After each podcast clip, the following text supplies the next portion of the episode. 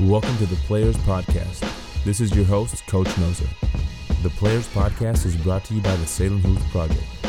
The Salem Hoops Project provides free basketball training for kids in Northeast Salem. It's our firm conviction that no child should lack athletic opportunity because of financial limitations. For more information, visit salemhoopsproject.org.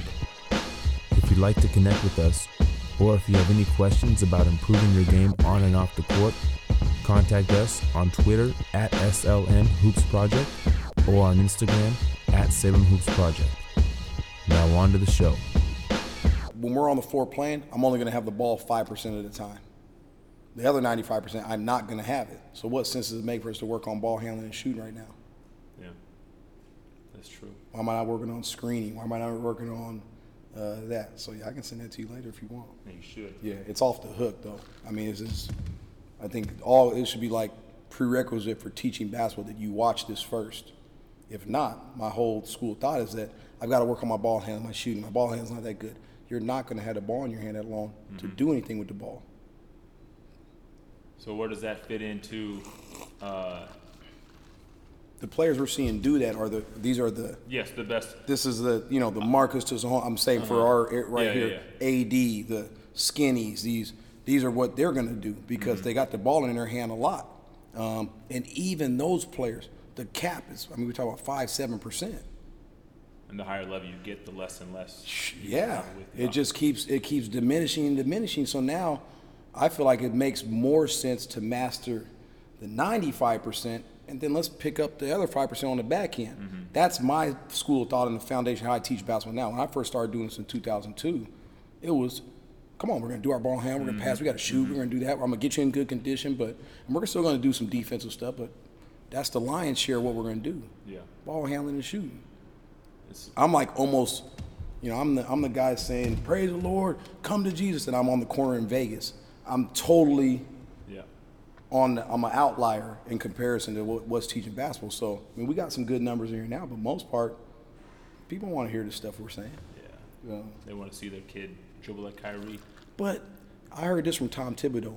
How do you affect a unit, a unit, and how do you work within a unit? Mm-hmm. That's the name of the game. If I tell you to handle the ball and shoot, you're not gonna have it that much. We're, we're working backwards. Mm-hmm. How can I work with others? If I am ball handling, do I beat my guy to find you Yeah. to get you open, or is it just me to go get open, to do a step back and pivot, pivot, turn around, fade away? It's, that's the. I think it's the danger in kids trying to dribble like Kyrie, just for example, because how many people in the NBA have his freedom? No. And so you think you're gonna have his freedom? Like everybody's gonna have his freedom on their team? It takes a lot to earn that. Yeah, yeah. Um, and it's, I mean, granted, he deserves, he's earned it, but even with that being said, you know, I, when I came up under the, in the game, they were telling you, what can you do in two or three dribbles? So, I mean, this is just how the game was taught. There wasn't no crossover, crossover, between legs, step back, U step, two step, boom. Uh, you know, let me see what I can do. It was kind of like boom, boom. It didn't work. You got to give it up. Yeah. So that's just a, was a standard, and that was the way the game was played. If you look in the late '80s or early '90s, it didn't matter who you're watching. That's how they played. Guys shot mid-range shots. And there was one or two guys that really shot the ball well, and they would shoot out the 3 What's it going? What's happening now? So when I was just in L.A. talking with Nigel Williams Goss and his dad, his dad kind of got a lot of thoughts how I think just kind of outside the box, and he goes back into the little basketball reference thing and looks in 1978 or 79 when they put the three-point line on the floor in the NBA, and at that time every team shot an average of two three-pointers per game. That's crazy. The the average was 111 Points. or 109 points. And today they shoot 33 per game, and it's, and it's. It's no 111. It's only two points more Okay. for 33 or 31 additional three pointers. You know that game, the Nuggets Pistons, the win like highest scoring game Mm-hmm. in the league. Yeah. Uh, my buddy sent me the box score of that one three point made. So so look so look at this stuff right here. I mean, if you talk to a big group of people right now, they say you have to shoot the three point. Come on, man, look at the analytics, look at this stuff, and I'm going. That's just not. I don't think the game. I think a lot of these three pointers being shot are terrible shots. They're not good shot selection. And then you go, okay, this guy, he's a power forward that doesn't really rebound well. Well, but he's a decent shooter. We'll say you're a stretch four. So because you do something negatively, we'll shine it up and make it look positive. Yeah. No, we let's teach you how to rebound and defend, and you can shoot the jumper. Now you're now you're more dynamic. Now you're you might be called Draymond Green or something. Yeah, I mean, you can affect the game in so many more ways, and that's the thing. We saw it in the Portland series here with Draymond Green. The thing that, that he was doing. I mean, that was like Michael Jordan. Like you're affecting the game in so many levels that you are unstoppable. And, and we think of unstoppable like, man, he pulled up like Lillard and he's got 55. No. Um, Rajon Rondo a few years ago, they played against the Blazers in the first round, and he had like two or four points, but he had like 26 assists. Let's break that down. So he had uh, four points. There's this four points. If he had 26 assists, how many did he account for? Times two, maybe three. Yeah, well, and we can. That's we got to do the bottom, the 26 mm-hmm. times two. What is that? 52 or whatever Yeah. the number, and then we have to do the times three, and so it's it's a window. So somewhere between 52 and this, and then we add that four points on there. And let's say if he had seven rebounds, the way my brain thinks is go, I could say you accounted for potentially 14 points to 21 points. Why? If we got that rebound back, that could you earlied it up the floor. Now we scored. So your your your rebound can help us turn something into points. Or I rebounded, I passed to you, you found the guy. And if I remember correctly, he was getting a lot of steals that series too. So I mean, so we started looking at well, so and so had 35. Well, this guy had 14 assists, seven rebounds. I mean, I, we could break these numbers down. and Just go, man, this guy accounted for like 79 points, just being on the floor. But it mm-hmm. doesn't look like that to the naked eye. two points, not a score. Yeah, like he didn't really do that well. I was like, Need to upgrade at the point. No, like he's deciding just not to shoot that to find a better shot. But th- this is this is obscure stuff, man. People Yeah. aren't really thinking like that. I think some of the greatest players are, Yeah. but um, it's a matter of how we can do that. So for me, if I'm building up a player, we have to learn this 95%. We got to learn how you work with a unit. Then I can help keep you on the floor in the play, and within that, then we can find where you. It's kind of like playing jazz, where you can break off in solo Yeah. the way the game's taught is that everybody's trying to solo. How are we playing sweet music? For a while, for a while, I stopped training people because I got frustrated with that. I'm like, I'm training all these people to score, and that's it. Like, I just can't do it. Like, I gotta stop. I had to get away. It's good, I, and I think you got to find out where your school of thought from is. For me, you know, some of this stuff was already ingrained in me because I played the game like Yeah, this. yeah. But you look at it, go like, well, I got him. It doesn't matter. I felt like I was. It was a negative. I wasn't teaching them ball handling stuff. I'm literally telling you, we didn't do any ball handling today. Yeah. We've been here for we, we stayed here. We got here twelve thirty. Well, we how, was two forty five or whenever they finished playing. We didn't do no ball handling today. You, you can figure it out on your own, but we did a ton of screening. We did a ton of cutting. We did a ton of closeouts. We, you get what I'm saying? Yep. These are things that are going to affect the game. We worked on your shooting so much, but you only got two shots. Spent the whole summer shooting. His, his shot's a lot better. He only shot two shots. Or you see what I'm saying? Yeah, yeah. Yeah. Man, my handles are a lot better. Well, the ball's in Skinny's hands. Mm-hmm. You know? Let's start with this question then. So I'm gonna, I'm gonna jump ahead to my list here. Uh, just from kind of what we're talking about and when you started, you talked about when you played and how the game was and how it is now. Even when I played, when I was in high school, my first three years, the instructions were do not put the ball ball in the. Yeah, where did you I went to McNary. McNary. McNary, I know about that. That's was- Keizer. Right? Yeah, and that's what it was. Do not put the ball on the ground. Yeah. Pass, shoot, and screen and cut. Yeah. But now, I mean, one of the observations of the state tournament, every team almost initiates the offense with the ball. With the dribble, yep. And when I was playing, I'm sure when you were playing, the offense was initiated with the pass, probably with the screen first. Yeah, well, a lot of it, sometimes we pass to the post. Yes. That's something that's kind of weird that doesn't happen now as well. Um, but yeah, I mean, pass, screen away, motion, or flex. I, we did flex at Jefferson sometimes. So I got to play in a bunch of different um, settings through the high school time. But it's just it's just changed, and I think the or actually I want to say the game changed. Things are influenced more. The game don't really change. Yeah. The game is what it is. We can go okay. Karl Malone, Stockton, they ran the pick and roll. Really was just them.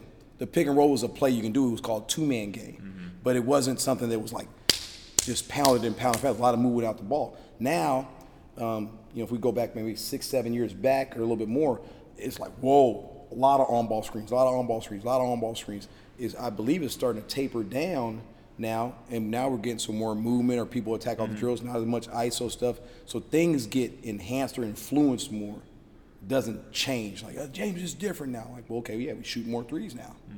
Uh, we, can, we can evolve and, and go back to where we look at things more. But that's the way the game is now.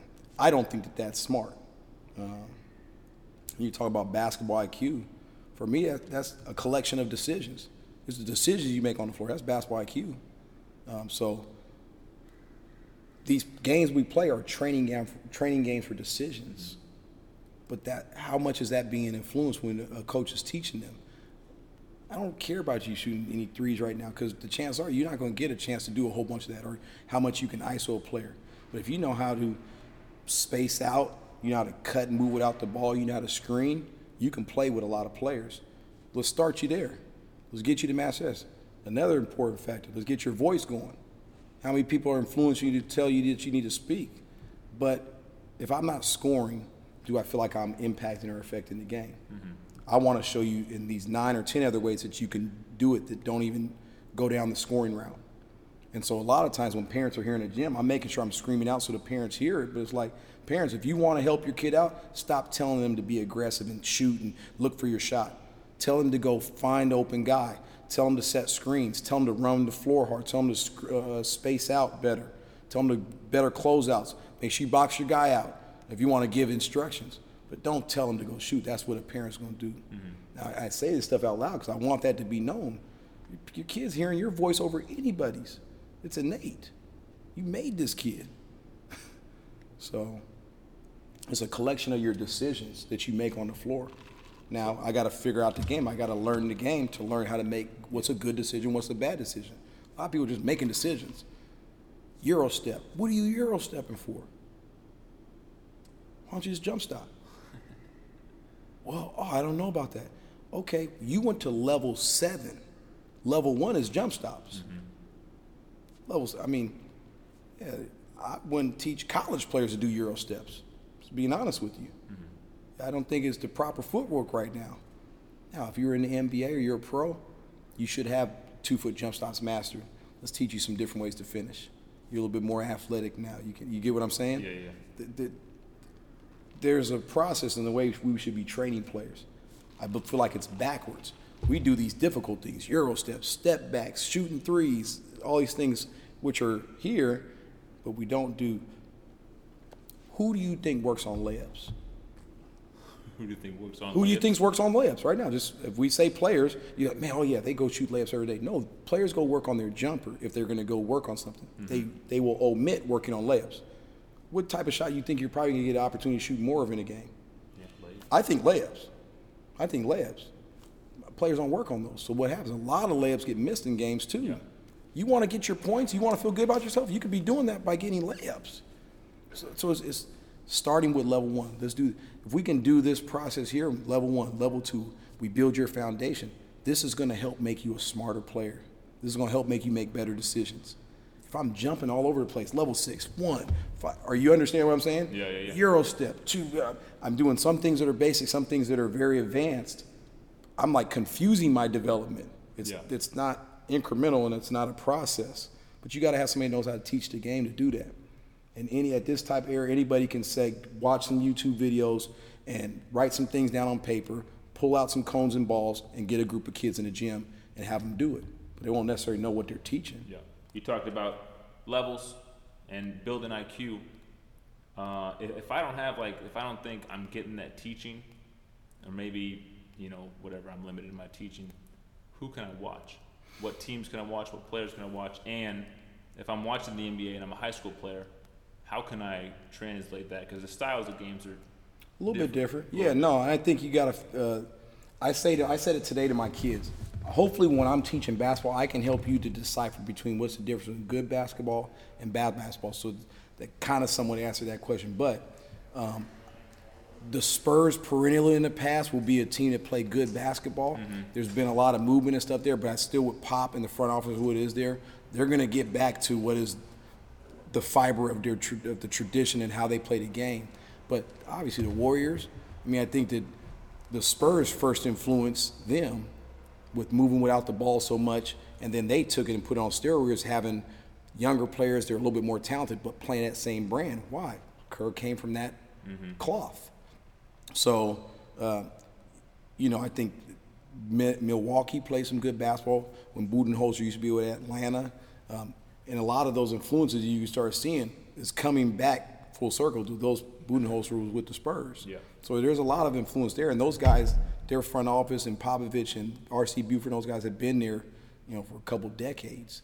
I don't know if any other organizations have had a front office and a coach and people that have been there that long. Um, but that's from the NBA standpoint. Um, it's just hard nowadays. You know, you watching guys like Steve Nash that knows how to play. You know, go back to Stockton. For me, one of my favorite players that's kind of around this era that's still playing is Rajon Rondo. Yeah. Um, but I think you got to, when I was coming up, you know, there was something about watching how Karl Malone and Stockton, it was, they were doing this play and they can kind of keep doing it and it works. And then also I'm looking at Stockton. He was the guy that kind of helped me. I look at a card of his and I see it's six foot one. I'm like, well, I'm six foot one.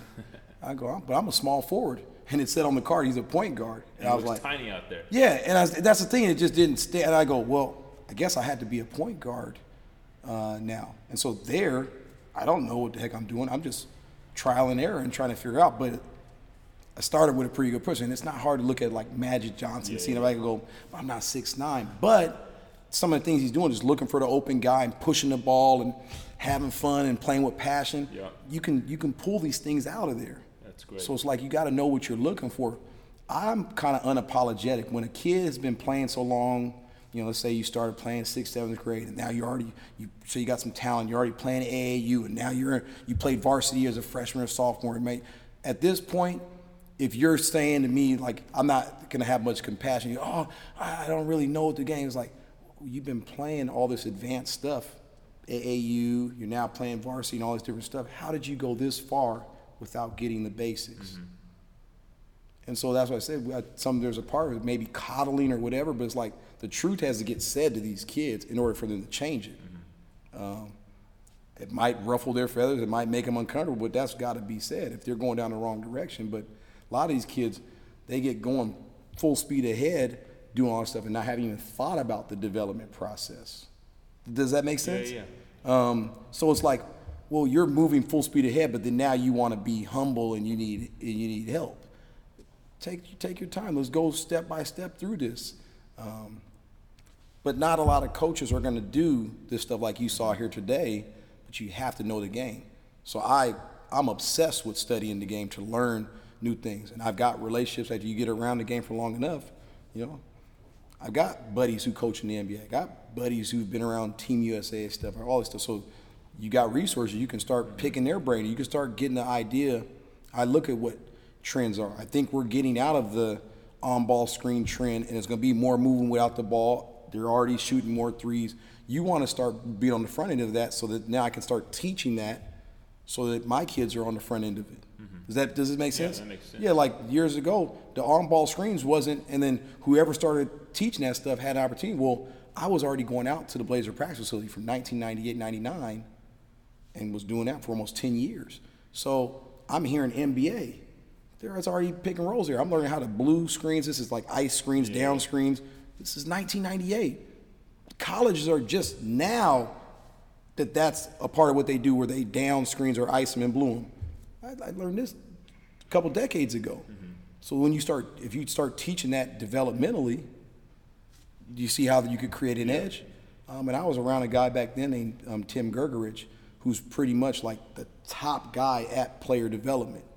So I got to learn that stuff from him as a young guy. So it's not cones on the floor stuff. It blew my mind because I'm going, man, we're not doing drills. He's doing like pinch post action or running dummy pick and roll so you can see what the pattern of it looks to make the, make your reads. Um, so he did a lot of stuff where you would be playing within a game situation. I like that a lot. 'cause I said that that that made total sense to me. I can put you out here on a cone and drill moves, and then what if I guarding you now jam you? Your your your trainer didn't tell you about that. He was like, "Oh yeah, yeah, good job. That's what I'm talking about. Way to go. Way to yeah, yeah, yeah." He's pumping you up, but he didn't tell you that I could just decide to armbar you, and the ref would not call that a foul. Then what? What's your contingency plan? So when we're doing the attack moves out here, I'm like, oh, that's fake. You got to get low. You got to touch the floor. You got to be aggressive, and then we're gonna put some bodies out there. We're not gonna put a cone. Cone's not moving. So we can push pause on this one-on-one stuff. It's just more difficult to teach. But what do you think's happening on a larger scale? That's all that's being taught. Yeah. How much give and go is being taught? You know what I mean? So. Uh, so for kids out there, do you do you recommend? Because right now, kids are playing what 50 games in a year. Oh, man. From the fourth grade going up, like It's way too many. I mean, if, if you had, if you could create the basketball blueprint for youth, what would what would you recommend to kids? Well, I, I think they need to stop playing in the um, outside. Where, uh, I mean, it should just be during the basketball season. If I'm youth, if you're third grade through eighth grade, why are you playing in fall league that starts in September, October? Then we're going into the regular season, November through March. Then we're going to go spring, March to June. Then we're going to play June, July, you know, Vegas, all that stuff. So really now I'm going to get August off, and then Back we turn it back around. Just have it be November to March, and then outside of that, they're developing. Um, but it's club basketball, and this this is now a business. Yeah. If we change this model, we're taking a lot of food out of people's mouths and money. People aren't going to just relent, and you, you get what I'm saying? Yeah. Um, but there's got to be a model set up. It shouldn't just be, you know, a buffet. We're going to play basketball nonstop. Kobe just said the other day, he did the video on ESPN. He's like, man, I started playing, I probably played in five AAU tournaments in all my life. You know, I played in like two my junior year. I Still, played in one. so this, so when I hear Kobe saying that, it makes me go, okay, well, dang, well then you don't have to be a slave to it. There are benefits to mm-hmm. AAU, and I believe it's, it's there's two pillars in it: development and recruiting. If you're not being developed in it, and you're not being recruited, it makes no sense for you to be doing. We go, well, um, the guy is developing real well. Are you a recruitable athlete? Are you being recruited? Have you even received an email or no? You got to keep developing. You got to get out of AAU. So you have to be able to answer those two questions first. If not, you're a bad singer, and we keep bringing you on American Idol. You get what I'm saying? Yep, yep. Yeah. You had to go with a vocal coach, and then we'll bring you back to the trial. Maybe you might make the last cut, or maybe you be one before the cut. Then we keep getting you better.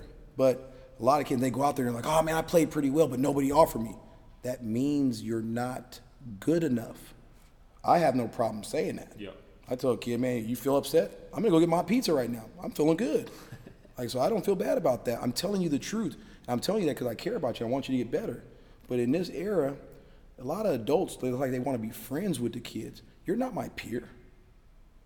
I'm here to teach you. Now, hopefully, in eight years, you'll come back and be like, man, thank you. Mm-hmm. I mean, I cared about you. That's why I said I didn't say because I didn't like you.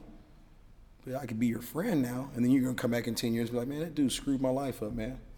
He was trying to be my buddy. You know, he just want to make me feel good. He should have been telling me to go harder.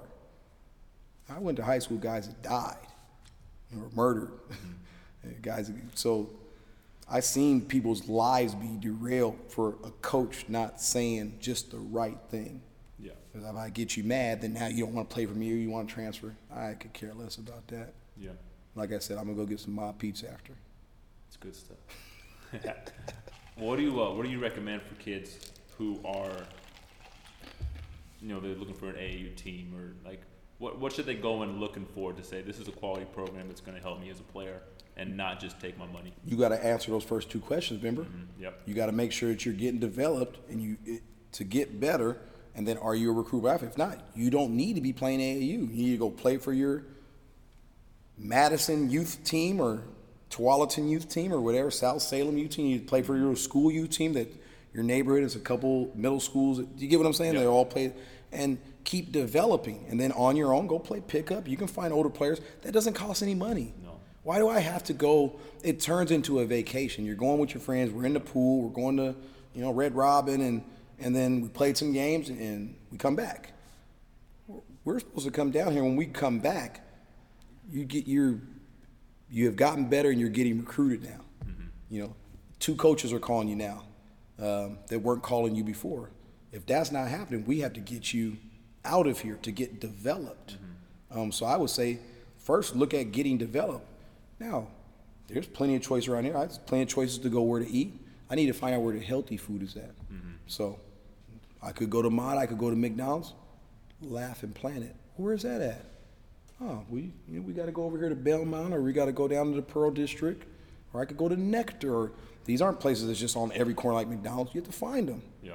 You got to do your due diligence. Well, who's been developing players around here? I don't say trainer. Trainers tape ankles and do that stuff and knees, stretch you out before the game and make sure you're loose and limber. I, I'm, a, I'm a basketball teacher. I don't even say coach. I want to teach you the whole game, not just one-on-one moves and stuff. And so that's, well, he's a good trainer. Well, that's a coach. It's all the same. You're supposed to teach basketball. Coaching in games and coaching development mentally, that's all inclusive. It's not that guy's a workout guy. That guy's an X and O guy. That guy's a, and he's a leader. You're, this, this is the job. You're supposed to do all those things within the job. You know. Does that make sense? Yeah. Yeah. So That's that's great. it's that's not what happens. You're not supposed to have to be one role and the other people will figure it out. When these kids come to you, the name of the game is get me better. Make me better.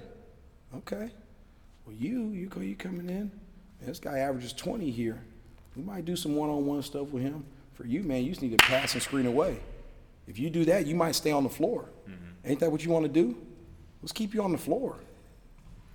Or, okay, mom told you to shoot, or dad did, he really got on you, you need to be aggressive. Now you go shoot and you turn it over. And your only response is going to be, well, Matt turns it over too. Why are you taking me out? Matt's averaging 20. You average four. I can deal with some of his turnovers. Mm-hmm. You- But these are all, car- I'd rather have these conversations and get them out the way Yeah. than let them linger on.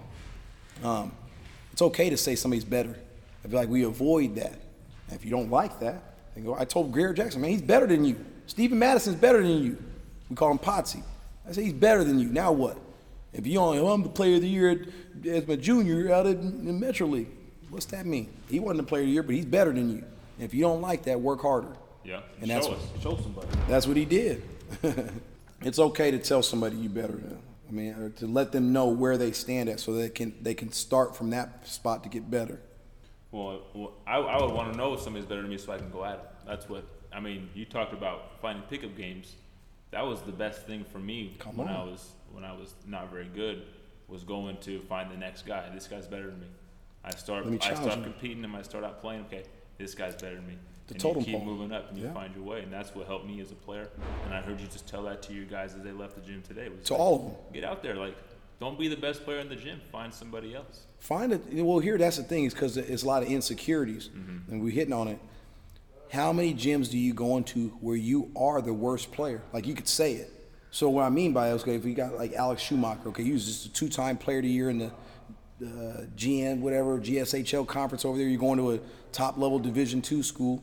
If you went and played against, you know, guys that played at Oregon, Oregon State, and a few NBA guys, you're the worst on the floor figure it out now. Maybe by the time you leave the gym, you like, you know, out of the 15 there, you're like 11. You ain't the worst. Okay, you got better. Come back again. Now, maybe a few people pick you up in the first game. You know that that's real when you get picked up early because they look at, they value your game. These kids don't put themselves in that situation. They'll look at it like, you know, it's a personal slight. Ada Woods came here a few weeks ago and he'd get picked up and he goes, man, I feel like they're punking me. I said, that's good you're feeling like that. That was my response. That's good you're feeling like that. Now, what are you going to do? If you don't like that, when you get on next, beat them and say, you should have picked me up. That's t- you teaching a lesson. But no, you're going to complain. You're not going to change anything. You're going to change your mental makeup. You're now getting softer. You're now getting mentally weaker. You're now creating excuses for yourself.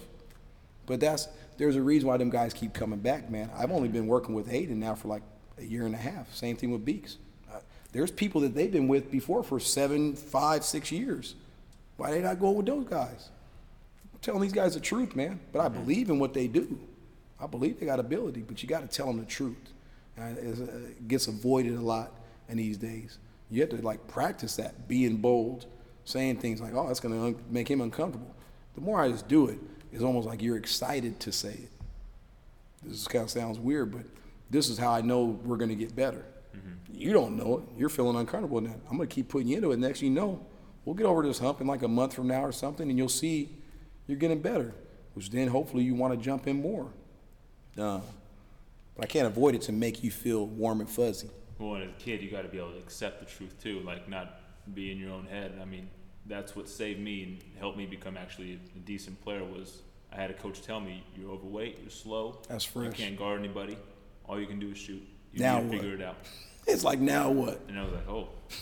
So You said that's how you really feel, my man. yeah, so you know, thank goodness I wanted it and I figured it out. But had I not, I could have just quit. and, Like this coach is a hater. I'm out of here. You know. Well, and so just what you just said, like that sentence, I believe that that happens a lot uh, in this area. And I, I, it's like now I feel like the old man. I know I've crossed the line because I'm like, oh, these kids, these days. It's like I, I don't want to always come off like that. But it's like I hear that type of statement a lot. Like if somebody tells you the truth, like, oh, you're wrong, man. You know what? I'm out of here. I'm gonna go over here. Well, you can go around long enough till you find somebody that's gonna say everything you want them to say, and then that does that necessarily the right thing?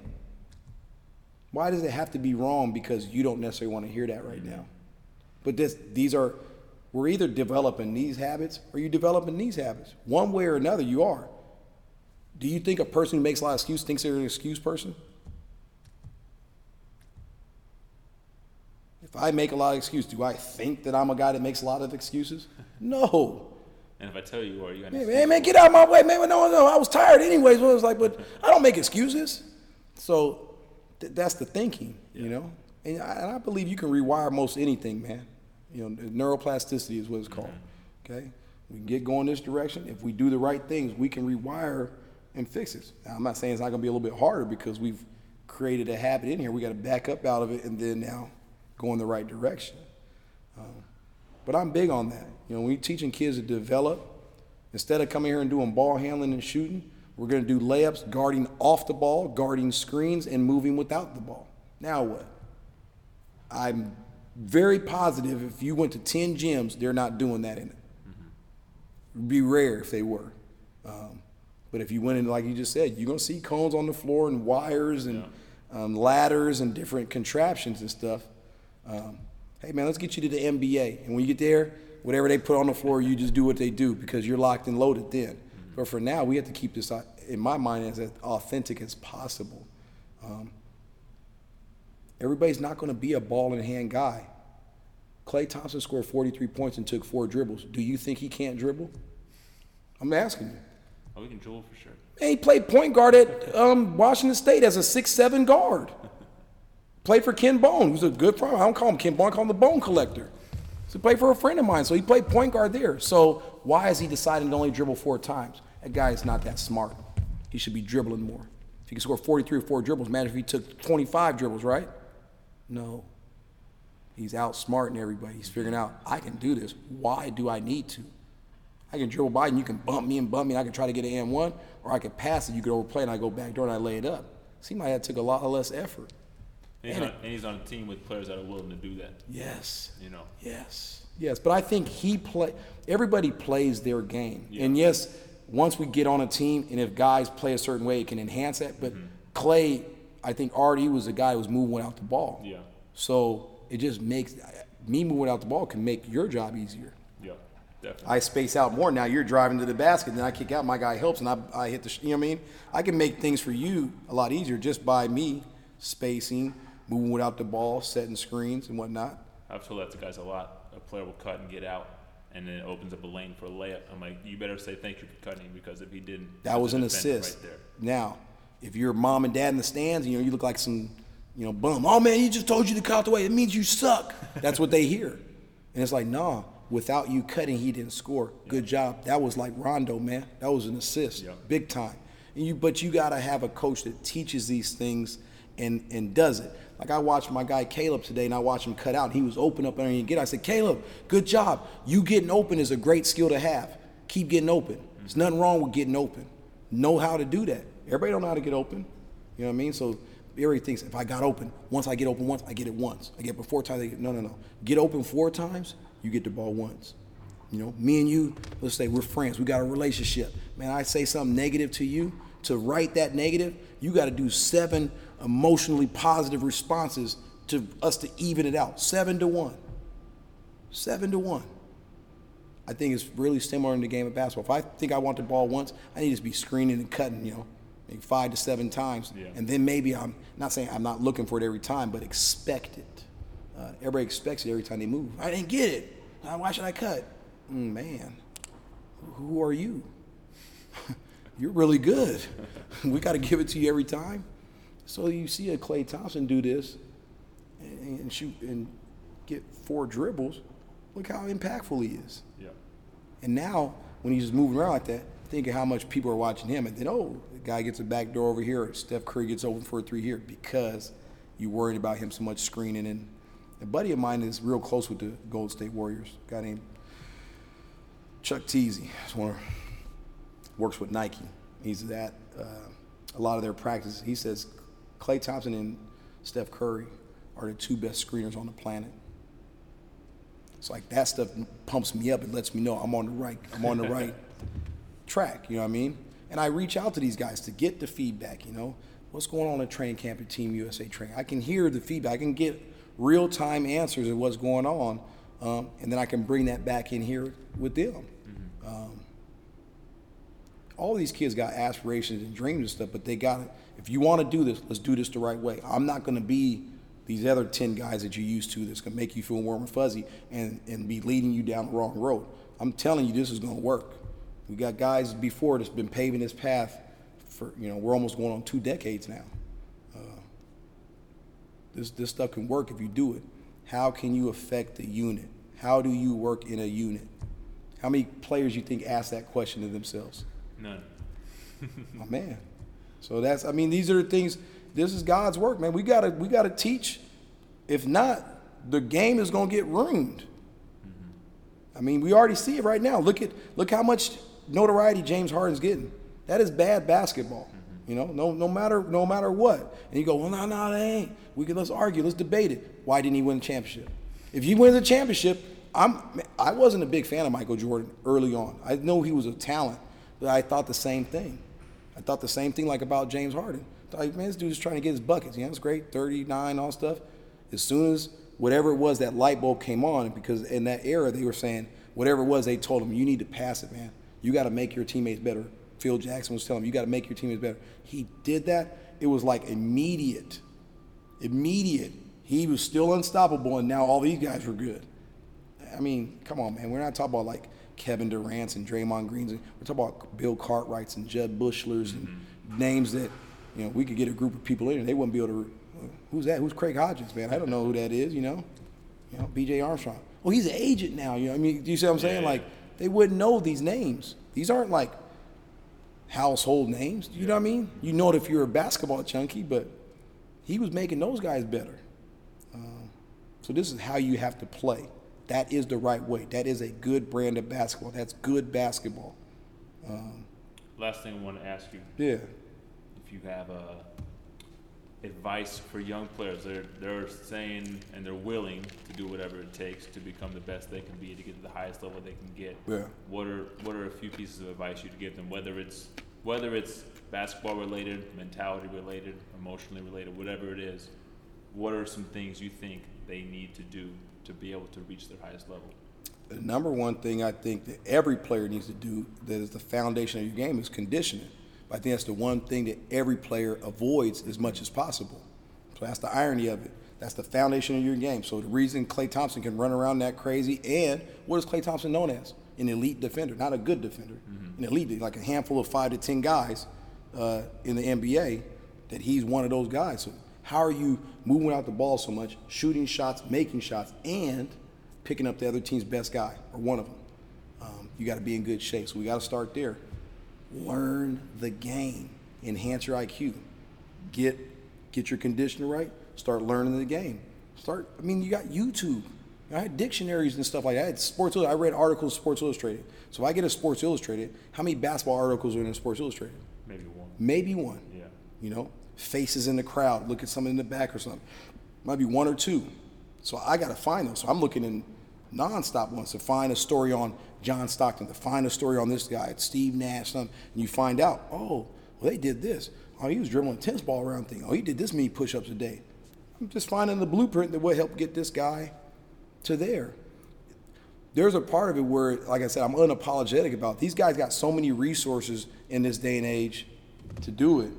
It doesn't make any sense. They got so many resources. Uh, YouTube. I mean, you can get Instagram. I mean, there's videos and different things you can look on. You can get on certain podcasts. I mean, The Woes, you heard that mm-hmm. podcast? I mean, come on, man. Some of my favorites. Come on, man. I just I just sent to a bunch of those players the Draymond Green one. That was from like over a year ago. But you got to hear these guys and what they're doing. They're giving you the blueprint. And it's more accessible to the players now than it ever was before, ever in the history of the game of Talking basketball. about saying these kids, like you're old. I say that too. Like, man, these kids got everything. Yeah. I don't know. When you were young, probably felt the same way. To see like an old game, the NBA greatest games, and they show clips. Yep. Was like stop everything. Like, Yep. 30 minutes, I can see Magic versus Bird. Yep. I wasn't, you know, I was I wasn't alive when that happened. And now you just go on YouTube. You can pull up game, anything. watch it all. anything, the whole game, them talking now. I mean, you can find so much different stuff, different websites. Uh, was it pickandpop.net? I mean, if you're a person, um, Coach Nick, basketball, uh, what's it? It's all. It's a YouTube channel where this guy pull, he's got players, NBA coaches. He'll he'll break down like bluing, ice, how to ice a pick, and he here this here, Coach Nick right here, b-ball breakdown. That's what it's called. Um, so you just got to jump out there and try to consume as much information as you can. That's for your basketball IQ. And then here, I ain't talk about no drills. Start getting out and playing some pickup. That's t- to me how you should kind of come into the game. You don't right out the bat start going, okay, well we're gonna find a trainer, we're get you in. Mm-hmm. I think that you come to it that way, and then as you find out, you know what? As I've been playing, I can't go left or I can't do this. You need to start assessing your game. And I always have them from the outside, and then now's the time where maybe I might seek out a trainer. But you still got to do your due, due diligence, or a coach or a teacher who can teach the game. Do your due diligence. You know, there's there's a lot of choices around here, but maybe everybody haven't been working with players and getting them from step one to step two to step three. I said the name of the game is making players better. It's not making money. It's not getting a big group of players in the gym. Is that if you come in with me, that player needs to trust that you're going to help them get better. Um, if I get you in better condition, wherever you're at right now with your game, your game will be better when you're in better condition. If we didn't do anything else, these are things you want to recognize, because I can see they can move the needle. If I got more skills than you and more IQ, but I'm not in good condition, and you're in really, really good condition, maybe not the best IQ, all you can outlast me. No, I'm not gonna make good decisions when I'm tired. I'm not gonna be able to shoot when I'm tired. You see what I'm saying? That's the Rodman factor. Rodman wasn't skilled. Rodman was in great condition. You know what the other thing he had? A wonderful basketball IQ. Now we can talk about competitiveness and toughness and stuff. I think part of conditioning can lead you into that. If I go out here and run a mile, and I did it in six minutes, and then the next time I try to run it in 5:30, the next time I try to run it in 5:15, and I'm pushing myself hard and hard. There's a lot of conversations I'm having in my mind as I run around each lap around the track. I might want to quit. I talk myself out of not quitting. I finish. I tell myself I can do better. I, you get what I'm saying? This is how you build mental toughness. What's one book every athlete needs to read? The Talent Code by Daniel Coyle talks about how to build talent. Talks about building talent hotbeds. Um, talk about the neuroscience of, of building talent. That he, he brings up like uh, uh, Tiger Woods and Michael Jordan saying how they can myelinate their neurons. It basically makes them work more efficiently. Now we can do this negatively or positively, if that makes sense. Um, but your best when I'm doing things the right way with intent, working my hardest, um, putting in that 10,000 hours or 10 years. That's the outlier concept, uh, Malcolm Gladwell book. But that I will eventually myelinate these neurons and they'll fire so quick I won't even need to think about what I'm doing. It'll be considered habit, uh, a very good habit. But that's a book, easy, maybe 220 pages or something. But it breaks it down and it makes it, I feel like it give a kid hope to go, it's not just, you know, this guy was touching, he's just great. Every player, even LeBron James, as good a body as he had, he has had to work extremely hard to be who he is. I think that's the message that we need to be sending um, to kids. It's not about where you're at today. Actually, I don't think it's a good indicator that you're going to be really good if you're good now. Does that make sense? Yeah. If you're the best eighth grader now, how many players sustain that for eight more years to get through high school and through college? So I think it's good when your trajectory you're trending up. You know, you start from here. If you're already a top dog, I think it almost is is a against you. You know what I mean? That you had to work from here because you got to keep staying on top. You know, it's maybe hard to get some humility there to where I got to work on this and whatnot. I'm not saying that this is ironclad or 100% guaranteed. I'm just telling you, it's hard to maintain that at that point. And if you already think you're good, what's telling you to work on these other things? You gotta be a special person, uh, let alone a special player to do that. And what's ha- what's one habit every every athlete needs to start? Uh, probably doing something in conditioning wise because like i said i think every kid avoids that you know they, the irony they run away from the conditioning so start doing that i think any kid today no matter where their game is at if they totally focused on conditioning and getting in better condition they've gotten better let's start that process there but a lot of people avoid it they'll be maybe work on their skills be able to shoot and stuff but they're not the best condition well as we get going in the game you're going to taper off and wear out. And all those skills that you think you have, you can't do it. We got to put you under some extreme conditions to do that. That's conditioning. Get your conditioning right first. So I think that's a good habit. And what's one habit every athlete needs to stop? Ooh, as soon as you get the ball, putting it down, dribbling it. I think that's the first sign of a remedial basketball player is that when you catch the ball, you immediately dribble. The first sign of a remedial basketball player. You catch the ball and you're already dribbling it. So I mean, a lot of stuff in here. We're already talking about giving goals, and you say, or we do a lot of three on three, no dribbles. The Klay Thompson drill. Yeah. You know, let's see how you can be really effective in that. Well, mo- I knew that when I was in high school and we did those three on three, four on four with no dribbles. I feel like, oh man, you just hand, you just handcuffed me. You, you just really held my game back. No, no. We're just pushing pause here and trying to open up your mind over here. And let's put those back together and figure out so you can see what works better, what's the best. You don't know the whole game yet. So I think you got to be open to go around coaching and being coached. Uh, you said that earlier, but not a lot of kids want to get coached. Being coached means I have to re- see things and then I got to report them to you. You might not want to hear it, but I have to tell you what I'm seeing.